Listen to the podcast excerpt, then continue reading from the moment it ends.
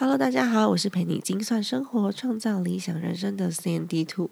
啊，很抱歉，礼拜一我居然没有更新我的 Podcast，因为我实在是周末受到了非常大的冲击，所以呢，其实这么长时间漏掉一集 Podcast 不是我的作风。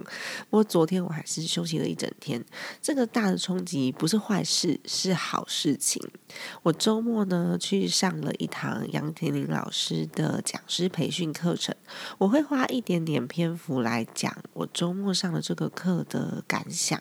跟我的学习。那如果你只想听主题的话，你可以先跳到后面去，没有关系。这堂课程呢叫做自耕农讲师培训，那我是第十三班的学生。这堂课是一位资深讲师周纯如老师推荐我的。那么纯如姐其实我认识她已经十多年了，她是第一线服务人员的培训讲师，也是秘书的培训老师，而且他服务的企业跟单位已经。就是罗列起来，我已经数不完了。但是呢，他看到我的 Facebook 上面分享我最近在讲课的事情，他立刻就私讯我，然后跟我说这堂课一定要去上。如果你要走讲师这条路的话呢，是不可以缺少的一堂课。我那时候就觉得很奇怪，我想说纯如姐这么资深的讲师，怎么会推荐讲师训给我？他应该已经不需要上课了吧？我就是因为这样子的好奇，我就去看了一下老师的课程内容。然后我看的那个课纲，其实我也看不太懂，想说，嗯，这是要种田还是怎么样？因为老师都会讲一些比较文言优雅的文字在那个课纲里面。坦白说，因为学费不算便宜，所以我真的想了一阵子。本来第十二期就要报名的，我拖到第十三期我才报名。因为我其实有两点，一个是就是我觉得学费不太便宜，第二点是因为。我觉得我还不确定我到底会不会一直讲课。那这一期我去报名了，我没有后悔，因为学习真的非常多。我在其他的老师身上看到了很多我自己想要改进的地方，然后我看到这些这么资深的讲师，他们每个人都对自己的教学好热忱、好认真。我就在想，他们都已经是业界很。很知名，甚至是已经教了不但不一定知名，但是已经教了十多年的老师大有人在。他们在坚持些什么？我突然间觉得我好像有很多需要改进的地方。然后老师也一直不断的在强调，我们要以学生为出发点。所以只要我们做出来的内容呢，老师一看，他说这个是你想讲的，还是你确定学生想听的？然后老师。一看到内容，他立刻就可以知道这个讲师的问题出现在哪里。我后来有在几个老师身上看到了我自己，我在一位职能治疗师的身上看到了很急躁、很求好心切的自己，所以有时候反而会给过多的东西，但是我没有去看见对方能不能够吸收。我在一位小学老师身上看到了那个比较不自信的自己。因为他明明很棒、很优秀，但是呢，他却非常非常多的担心，然后一直担心自己表现不好。那我在另外一位就是呃连锁幼儿园的这个资深园长老师身上，看到了那个好像过度自信的自己。那个自信的来源是好像为了掩饰我的缺失、跟我的自卑，还有我的不足。最重要的是，我发现我非常的急躁。所谓的急躁，是我常常会很得意，我可以一心二用，然后我可以把两件事情同时都做好。当然，我知道很多人都做得到这一点，但是呢，为什么我突然间觉得它是我的缺点？是因为我当我看见。大家都这么认真的想要把这一件事情完成，然后做了非常多的功课的时候，我突然间发现，我好像从来没有这么认真的去把一件事情，就是只做那一件事情，把它做到完美。我好像没有做到这件事。然后我又想到了我先生，就是不好笑，他有跟我说，就是我在听他说话的时候很分心，我常常都是在想别的事情。其实静不下来，还有一个很大的原因，是因为我要完成事情好多，然后我只有一个人，所以我需要有很多的时间是重复在利用的。我就只有一个人，然后就只有这么多的时间，但是我想做那么多的事情，所以常常我真的很不专心听他说话。我会把我觉得不重要的事情都先排除在外，然后完成我觉得现在目前最重要的事。当然，我还是会排时间完成这些需要长久规划的事情。不过呢，对于我先生来说，他可能就是感受到了我对他的不用心跟分心。所以我突然间很感谢我先生，因为我觉得他好像一直在包容我。所以这一次从上山到下山三天的时间，我决定我今年要好好的、认真的来听我身边的人说的每一句话。我下山之后呢，我发现我还是很习惯一边做自己的事情，一边说听他说话。然后呢，我这次我就静下来，然后看着我先生的眼睛，听他把话说完，然后跟孩子一起玩。我突然发现，那感觉好好哦，就是我们的互动似乎变好了。虽然只有一天的时间，这个互动似乎是变好了。那对方也感受到我的心意，这就是我今年的功课。因为我已经好多年的时间都是在一心二用的状况之下做事情了。因为我很多事情想要完成，那在山上学习的时候呢，关起来三天嘛，几乎都没有睡觉，只睡了我两天加起来两个晚上加起来只睡了一点五个小时。因为那个课程的强度很高，但是老师授课并不会让我们觉得无聊或是想睡觉，反而会一直很有兴趣的听下去。然后老师也以同等的要求来。要求我们，那这十分钟的，我们每个人都要有十分钟的演练授课，然后这十分钟要很精彩，所以所有人都是绞尽脑汁的运用老师给我们的所有技巧，然后大家晚上都是讨论到不睡觉，诶，真的是不睡觉，不管几岁的老师，不管你什么时候，男生女生还有学长姐会来帮忙，然后大家都非常努力，想要达成老师所谓的。自然而然的传达，有效又有趣的这是教学。那很有趣的是，老师会让我们不断去思考：我为何而教？我为什么要做这个工作？有，因为其实我自己不太算是资深讲师，所以对这一题我没有到太深的体悟。第一天的时候，其实没有。其实第一天到最后一天，老师都有让大家去思考这件事。我第一天其实没有很深的体悟，但是我有很我有看到很多的伙伴老师，光是这一题就让他们就让他们掉眼泪哭了。可能是教太多年了，然后没有目标，所以老师，我们的老师杨天老师希望我们把教学这件事情跟自己的生活、生命还有未来计划连接在一起，然后知道你为何而来。他比较像是在检讨自己的人生，用这样子的一个小问题。引发大家的内在醒思，所以有很多老师就会发表自己对于教学这件事情的初心。那我真的很受感动，我不知道原来这个世界上有这么多的老师这么用心在。教学上面，甚至他们真的是投入自己的生命。我只能说，他们非常非常非常在乎学生，非常在乎自己的教学是否有传达到理念。接着呢，第二天、第三天，然后我也就跟着哭了，因为我觉得我一开始没有什么目标，然后到最后到我找寻到我自己的目标。那因为我几乎三天都没有看手机，有看啦，就是稍微划一下，就是孩子的状况怎么样之类的。但是我没有一直在划手机，因为根本没有时间，然后只睡了一个多小时而已，很累。所有的时间都在课程的内容沉浸在里面，而且真的没有人逼你，他的整个气氛营造的非常好，没有人逼你，但是我们自愿不睡觉，然后自愿这么用心、这么努力的备课。然后自愿互相帮忙，是非常好的气氛，而且可以认识一群这么专注努力的老师、讲师、教授们。那下山之后，我就看到我自己那个理财入门课的学员群组里面有一个学员分享，他最近做了他自己的财务规划的一些细节，然后他跟我说，他很谢谢我。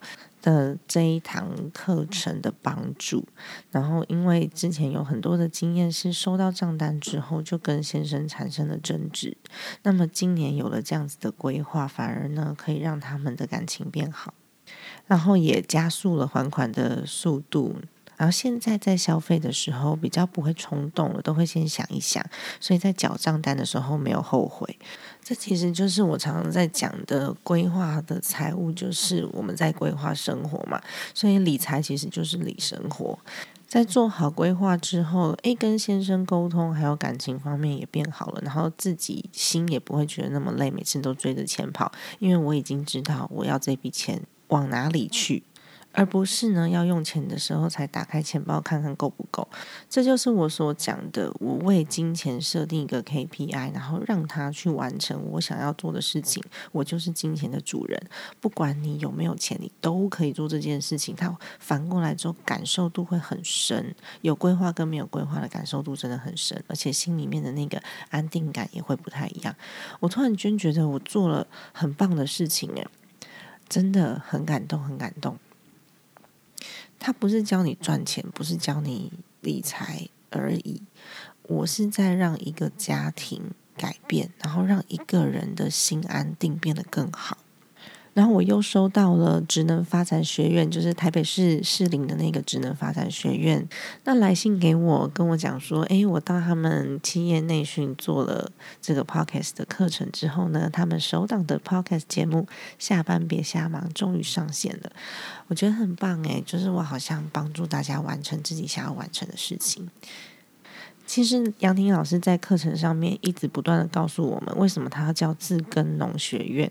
因为良师兴国，就是优良的良，优良的老师可以就是兴是高兴的那个兴，兴起的兴，兴国就是可以帮助一个国家的成长，这是真的。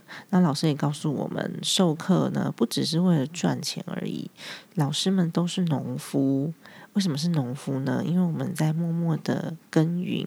现在的课程有很多都是像生产线制造业一样，SOP，就是把所有的课程通通都规格化，然后让所有的学生会教学出来之后变成同一个样貌。但是我们要在规格格化当中呢，去找到自己的特点，然后去灌溉学生，而不是一味的塞东西给他。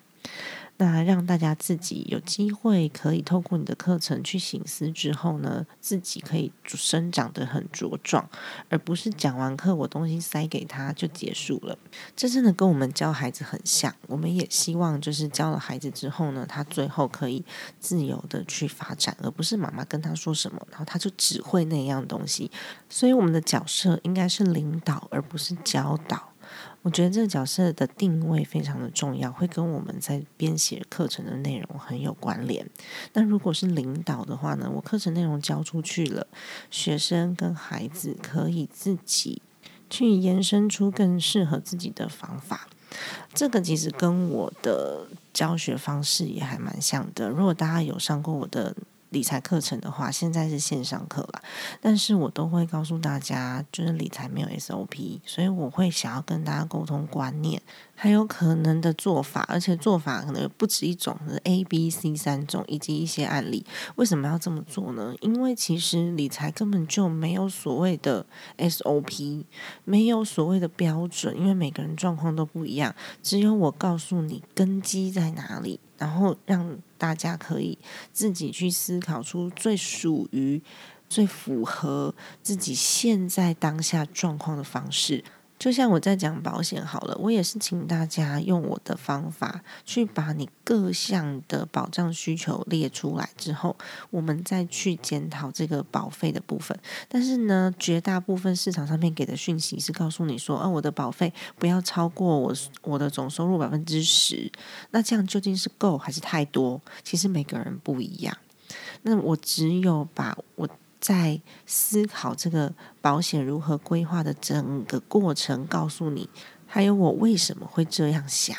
然后呢，你就可以顺着我的就是思考的这个路径，去规划出最适合你自己的东西，而不是我告诉你说一就是怎样，二就是怎样，三就是怎么样。真的没有人是一模一样的，尤其是在理财、保险、家庭这个项目，没有人是可以套进个公式里面的，因为这个世界上没有任何一个家庭的家庭状况一模一样。好的，我分享我的上课内容就到这边结束好了，不然的话这一集会超长的，因为我其实蛮多感受的。如果说你也是老师，也是讲师，甚至你只是偶尔。受邀去一两场讲座，我觉得这个课程都值得上，因为你讲出来的话有影响力，没有影响力差非常的多。那么呢，这个老师在授课之前，你就算报名了也不一定可以去，因为老师会需要把大家的所有的资讯跟背景全部都看过一次，然后也会有简单的面谈，然后才知道说，哎，你报名完之后会不会在这一期录取这样子。那么这个课程呢，你可以上网查，叫做。自耕农学堂讲师培训，杨田林老师就是杨桃的杨，我说老师是杨桃，会不会被老师揍？然后稻田的田，森林的林，都是那种。大自然里面可以看到的东西，就是杨桃，然后稻田跟森林，杨田林老师，然后大家可以去上网查查看哦。那紧接着呢，我就要进入今天的内容了。天哪，我居然讲了十六分钟才进入今天的内容诶。好的，因为今天的内容是我想要讲，我收到的一个听众来信，因为他其实是一个非常典型的全职妈妈会遇到的问题，自己带着两三个小孩，然后在先生的家族里面工作，但是到头来却觉得自己很没有用，甚至觉得他在自己先生家工作，所以呢，他领的这些薪水都是施舍。当然，这位听众朋友也告诉我很多他的财务状况跟想解决的问题，但我反而觉得，嗯，从这个问题当中，我发现的不是财务的状况，而是。自我认同感、夫妻沟通，还有我们跟长辈之间的相处，反而这些问题解决了，财务状况就好解决了。那如果这些状况没有解决的话，其实财务很难解，因为大部分我们的金钱来源还是来自于夫家。所以，如果说你的思想没有改变，就算给了建议，也很容易。没有办法去执行，那其实我都觉得，呃，很多时候我们都会以为有钱就会有幸福，但是其实钱能买到的东西真的很有限诶，就是吃的、喝的，然后玩的，我们只要满足了之后，其实我们想要换得的都是心灵上面的需求，所以我反而是觉得，我们要去思考一下，我现在缺乏的是什么，除了钱以外。我缺乏什么？是自信吗？是自我价值的认同吗？还是我想要我自己在家里面的地位？我们自己要先认同自己，我才有办法去争取。因为连我自己都不认同自己的价值的时候，我们怎么去要求别人认同你呢？这其实是自己跟自己的对话。你对自我的认同会表现在你的决策上面。也会表现在我们跟人家对话的语言上面，所以如果说你没有先认同自己，我们在跟婆家，然后再跟先生沟通的时候，就会相对弱势。所以其实我们要先对自己有信心。你可以先把自己做的一天当中做的所有的事情都列下来，然后呢，你把万一你没办法做这件事之后。相对的，有可能带孩子，如果你不带，我们需要请一个保姆，需要多少钱？把他的金钱价值列下来。然后呢，你在婆家也有工作嘛？那么在婆家做的事情，如果你不做，我请一个员工要多少钱？把它列下来。你会发现，带孩子、教孩子、操持家务，再加上呢，你。原本这个就算是在婆家的工作，也算是一个工作。把它列下来之后呢，你就会发现你做事情好有价值哦。你相信你自己是有价值的，然后不要一直忍让。比较传统一点的女性都会很害怕得罪婆家，所以媳妇呢都是那种耐力超高的，然后不喜欢矛盾发生，也不喜欢不习惯啦，不习惯据理力争的。除非像我们这种是非传统的媳妇，所以我公公婆婆如果说有我不我觉得不不 OK 的观念，我就会直接讲。但是我是非常有礼貌。但是也很坚定的在跟我的公公婆婆沟通，他不太算是讨价还价的那种据理力争，而是温柔而。坚定的讨论一件事情，那久而久之呢，我就很保有我自己的立场，而且没有言语的恶言相向，更没有针锋相对，然后也不可以情绪失控哦。不管对方怎么讲你，你就左耳进右耳出就好了。因为只要情绪一失控，我们的沟通就失败了。所以，我们只需要阐述一下我们自己的想法，还有我的观点，然后我接下来有可能会的做法。那么，因为你很有礼貌，然后你讲的话又有道理。又有迹可循，自然就不会轻易的去挑剔你，或是轻易的去触碰你的底线。但是其实这是要尝试非常多次的，不是一次就能够成功的。因为人跟人哦，互相对待对方的方法呢，是累积起来的经验所造成的。不知道你有没有曾经有一个感受，就是诶，不知道为什么哈，这个人只要走过来，我就很想跟他斗嘴，或是诶，这个人。这个人跟我讲话的时候，我就是不想听。这其实就是你的经验累积起来的。不管他讲什么，你都想跟他斗嘴。那不管他讲什么，你就是没有耐心听完。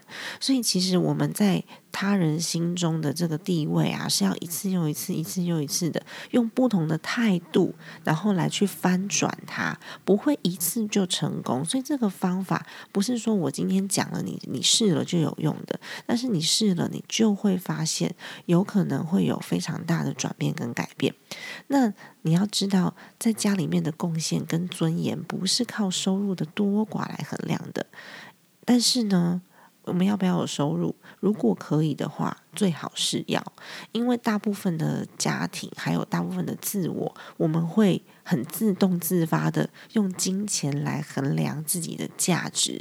我虽然在这边讲说，哦，我们的价值是不能够用金钱衡量的，但是这么多年来的教育背景，让我们会自动用金钱来衡量自己的价值，甚至用金钱来衡量他人的价值。如果家里面的人他们都认同，反而呢，你就不会这么样子慌张。但如果家里面的人是这样子的观念的话，你就会觉得，哎，我的手心始终是向上，然后是索取的。所以，我认为如果。如果你担心自己没有办法生活，所以不自觉的就在家里面有各项的忍让，我们要解决的是自己的问题。那有没有赚钱跟你够不够钱花根本就是两回事。有没有赚钱是让你自己觉得安心。我有另外一个听众朋友曾经跟我分享过一个他自己的案例，他是非常非常。成功的教育公司的老板，然后是教小孩的，他就讲说，他之前创业的起心动念其实非常的简单。第一，他是想要带着孩子创业，所以这个项目必须跟孩子有相关，他才能够去到哪里都带着孩子。那第二呢，是因为当时他跟他先生因为财务的问题，所以吵得很凶，他觉得随时都有可能会离婚，他必须要先。让自己有能力可以独自抚养养两个小孩，他才能够争取小孩的抚养权。就是因为这两个起心动念，让他开始了他的教育产业，并且现在做的非常的好，旗下有十几间的幼稚园。然后跟先生的感情也变好了，因为他们不再为金钱争吵，跟先生的沟通越来越平等了。其实他就是因为没有过度的忍让，他不会觉得说我当妈妈我只能够这样，给自己一个限制，所以慢慢慢慢的从一堂课开始教，两堂课开始教，有了一些收入，有了一点自信，然后开始。来成立公司教别的妈妈，让自己有了一些经济独立的能力。但其实不是每个人都需要到这么强，这么强要十几间幼儿园才能够跟先生和平相处，不是的。因为通常呢，没有办法跟婆婆沟通，没有办法跟先生沟通，都来自于我们内心的不安定跟不自信。不自信，我就没有办法很坚定的把我想要传达的立场传达出去。所以，我们这个收入只是为了让自己更有自信、更有底气，然后去沟通而已，反而。不是你赚多少钱哦，所以其实我蛮鼓励大家，如果你现在也觉得你是手心向上，那么首先我会希望你可以先盘点一下你自己的角色到底值多少钱，你要对照出来。对照出来不是因为我们对金钱太执着，而是因为你要知道你自己有价值啊。我们先把自己的价值通通都盘点出来。当你认同你自己的时候，你就可以去跟其他人沟通了，因为你要有自信的说话，对方才会尊重你，才会听得进去。只有你先认同了自己，别人才有机会认同你。那第二点呢，就是你需要盘点一下你自己现在手上可以支配的金钱，因为它其实是。呃，部分的安全感来源，我不能说是全部啦，但的确有很多人账户里面没有钱是没有安全感的，这是人之常情。那开始有自己的账户里面能有支配的金钱，无论是工作收入啊，还是投资收益啊，还是先生给的这个买菜钱存下来的一些私房钱，我觉得都很不错。那么，如果是孩子已经长大了，在主动收入方面，可以慢慢的去调整比例。像我可能诶，每个月先从有个五千块收入开始，然后再来可能就是一万、一万五。那如果孩子已经长大了，我可以再增加到两万块、三万块，跟我投入的时间还有我选择的项目是有关联的。现在这个社会真的是因为高度的网络化，所以有很多的赚钱方式是我们以前想不到的。我们以前怎么会想到说，哎，还有整理师这个工作可以帮大家做整理房子，然后就能够赚钱？这不是家庭主妇就应该做的事吗？所以其实很多人的观念都是在现在的需求下被嗯被翻转的。有很多的需要是以前没有的，有很多的工作也是以前没有的。如果你发现现在没有适合你的，呃，工作方式，你可以先盘点一下自己的能力，你会做些什么，然后观察一下有没有人需要你会的这些服务，你也许可以自己创造一个也说不定哦。如果你在关系中，不管是跟谁的关系中有冲突产生，那其实是非常多综合事件累积出来的结果。不要把它归咎成金钱，或是我钱赚不够。这其实有很深的是自我认同，还有沟通，所以它不是说，哎，我赚多少钱就可以解决的。那是我们自己因为太习惯用金钱去衡量价值了，所以回过头来，先看看我能真的发生问题的本质是什么。先认同自己，给自己信心，然后你知道你自己很重要，并且无可取代，你就不会觉得你手心向上拿的这些先生给的生活费，或是婆婆给的薪水。是一种施舍，你不会有这样子的感受的时候，你就不会表现的好像自己很弱势。其实你真的是无可取代的。没有你的话，孩子谁带？没有你的话，这些工作谁做？孩子的教育多么的重要。先认识到你自己是重要的，你值得更好的。这时候呢，我们再去沟通，先调整自己的内心状态，我们再去沟通，才有可能得到解放。那么这位听众朋友，因为他也有提到一些财务的问题，不过我先解了前面就是心态面的问题，因为其实薪水是来自于婆家支付的嘛，所以呢，如果说跟婆家的问题没有解决的话，我没有办法去转变它的根本，所以如果你自己先调整好了，我就可以去沟通看看是有没有其他的可能性。我现在做的工作内容，我满不满意？我想要做些什么可以？可以为公司带来更好的收益，然后为自己带来更高的价值。如果真的都不行的话呢？我是不是有出去外面工作的可能？然后呃，婆家这边再请另外一个人，双方就找到一个解放。因为我们要先站在平等的角度，才有可能沟通，才有可能去调整财务嘛，甚至你也可以告诉婆婆说：“诶，因为呃想要更用心的带孩子，所以要减少在公司的时间，那么自己再去做一些学习，或是做一些斜杠，让自己可以慢慢的脱离公司内部的。”呃，营运，因为其实传统的家庭常常都会讲说啊，家人一起工作比较能够信任对方之类的。但是其实一起工作，主要是你对自我的价值认同，还有你对自己未来理想的想象，是不是在这个工作里面可以被满足？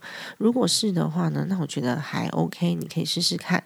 然后再来是我跟这个家族里面的人能不能够好好的沟通，然后平等的做事。如果不行的话，其实请员工会比较好，因为。请员工比较客观，那如果家族一起工作，没有办法把家跟公司分开的话，你在公司的角色跟家里面的角色完全重叠，那就没有办法对这间公司带来最大的帮助了。举个例来说，哈，我以前在家族企业里面工作的时候，我担任的是经理，那么因为我。自己讲啦，自己自己往脸上贴金。我的能力比我一位长辈好，所以我这个长辈呢，就是他是副理，我是经理。可是大家都跟我讲说，你对长辈要有礼貌，你不可以顶撞他，然后你不可以不听长辈的话，因为你是晚辈。哎，那时候我非常的 confused，因为在公司我是经理。那他是副理啊，所以在公事上面，我们没有什么长辈后辈的问题。我签过的签成，他就得去执行，不是吗？那你为什么要跟我讲说我这样子是没有礼貌？因为我是晚辈呢？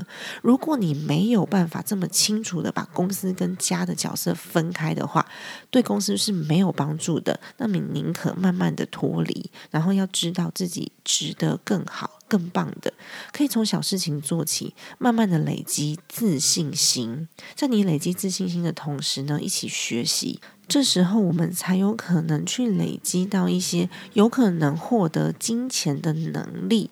首先，真的真的，请你先相信自己是无可取代并且重要的这一点开始，才有可能去解决财务的问题哦。所以其实大家常问我问题，我都不会 直接从财务面去解决，反而从大家从思想改变做起。因为如果你的思维不改变，我今天给你 N 种方法，你也不会去做的啦。因为其实，诶，这听众朋友有些告诉我说，诶，我有一间房子。然后有多少的贷贷款办法之类的？那如果说是理智上面的解法，我就会说啊，你就把那个房贷贷出来啊，然后我们看一下这房子是在谁的名下，然后我就可以叭叭叭叭去解决这些财务问题嘛。但是如果说你前期的沟通没有做好的话，这件事根本不可能发生，对吧？所以不要被自己打败，不要被自己的思维打败了，否则我给你再多的财务建议，就算它再客观，我们也做不到。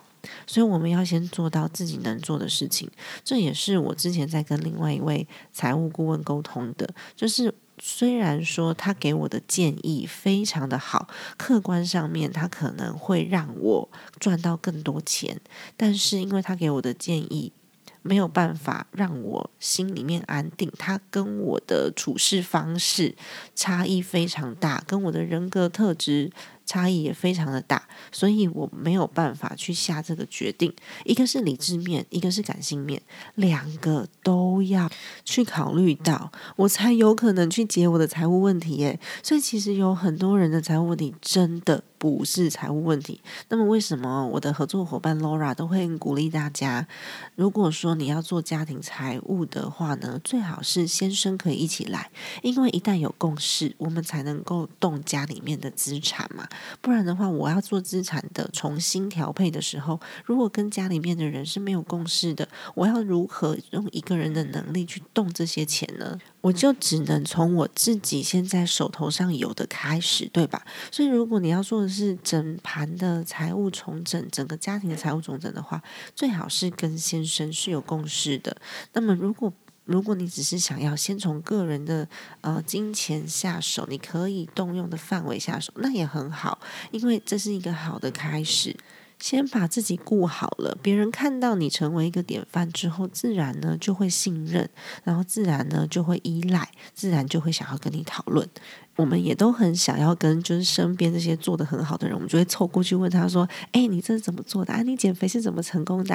啊，你这个钱是怎么存的？啊你这个是去哪里买的？”其实你看到别人好的时候，我们自然就会去问他。在家里面也是啊，如果说先生、婆婆、公公看到你好的时候，他自然而然就会靠过来问你说：“这是怎么做到的？”这时候呢，我们就更有。可以跟对方平行的能力了，然后也更有独立的能力，甚至呢，慢慢的就有可能会达到经济独立。虽然我非常鼓励大家家庭财务都要一起做，但是经济独立的确是让女孩子会比较有安全感。就像我刚刚讲的那位很成功的老师，他原本就是因为跟先生快要离婚了，所以他才开始准备自己后面想要规划带孩子走的一些。一些呃经济方面啊，工作上面的规划，那到最后呢，他跟先生是和好了，也因为自己经济独立。比较有底气去跟先生两个人平行沟通了，所以呢，就产生了沟通的桥桥梁之后，哎，反而就和好喽。然后他们双方的财务现在也是两个人都赚钱，两个人的经济都能够独立，但是财务共管。所以其实这个财务问题，尤其是家庭财务，就是它的解方很多都是在我们自己的心里面，不是一个方法论而已。然后妈咪们要记得哦，你自己的负面情绪对孩子影响很大。因为如果你常常是无奈、无助、叹气、牺牲、被迫，然后你没有办法好好的去管理好自己的人生，妈妈在家里面得不到尊重，孩子就会渐渐的觉得妈妈的想法不值得参考，妈妈的话不值得听，甚至长大了以后呢，会觉得嗯不尊重女性。如果是男生的话，他们会不尊重女性；如果是女生的话呢，他们会。自动就变得比较自卑，所以妈妈你很重要，知道吗？在亲子教育之前呢，我觉得情绪真的很重要，比。真正我们教了孩子哪一些实质上的什么国因素啊，这些重要的多很多，因为我们要可以感受到自己的幸福才会幸福。那我们要可以重拾自己的自信，我才有底气去好好的沟通。好的，那么今天这集节目就先到这边结束啦。我不觉得我讲的是绝对正确的，但至少它是一个我的想法，然后可以让大家作为一个参考。好，然后先相信自己，认同自己，然后你知道有很多人都是爱你的。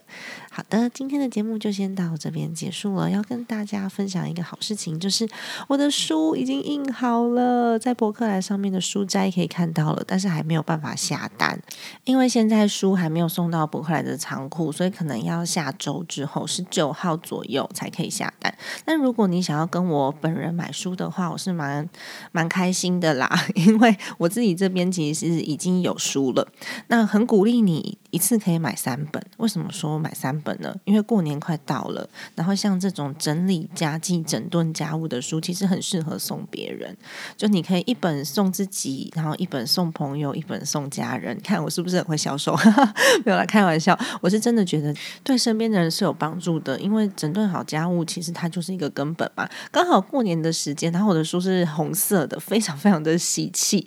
大家可以上我的链接，我可以把博客来的链接放在下面，但是现在没有办法下单，所以如果你可以等的话，你就可以等等一下。然后如果说你想要跟我本人买的话，嗯，我再做一个链接表单给大家，就是希望大家可以比较方便的下单。但是跟我本人买有一个优点，一个缺点。那个优点就是呢，我会帮你在上面提字，算字不是很漂亮，请大家多包涵。然后可以签名，但缺点就是因为如果你只是单向买一本书的话，它就会有运费的问题。但如果你买三本的话呢，运费就我吸收，好吗？因为那如果说你是上博客来买的话呢，它的好处是你可以买其他的书，所以你就可以去就是凑免运。但是我可能博客来那个进仓的书，我就没有办法签到名了。好的，那么今天的内容就先到这边结束啦。希望今天的内容对大家有帮助。然后我刚刚提到那个讲师的课程，如果你是对于教学有热忱的人，然后有。决心的，人嗯，我很鼓励你可以参加，我也会把资讯放在资讯栏里面。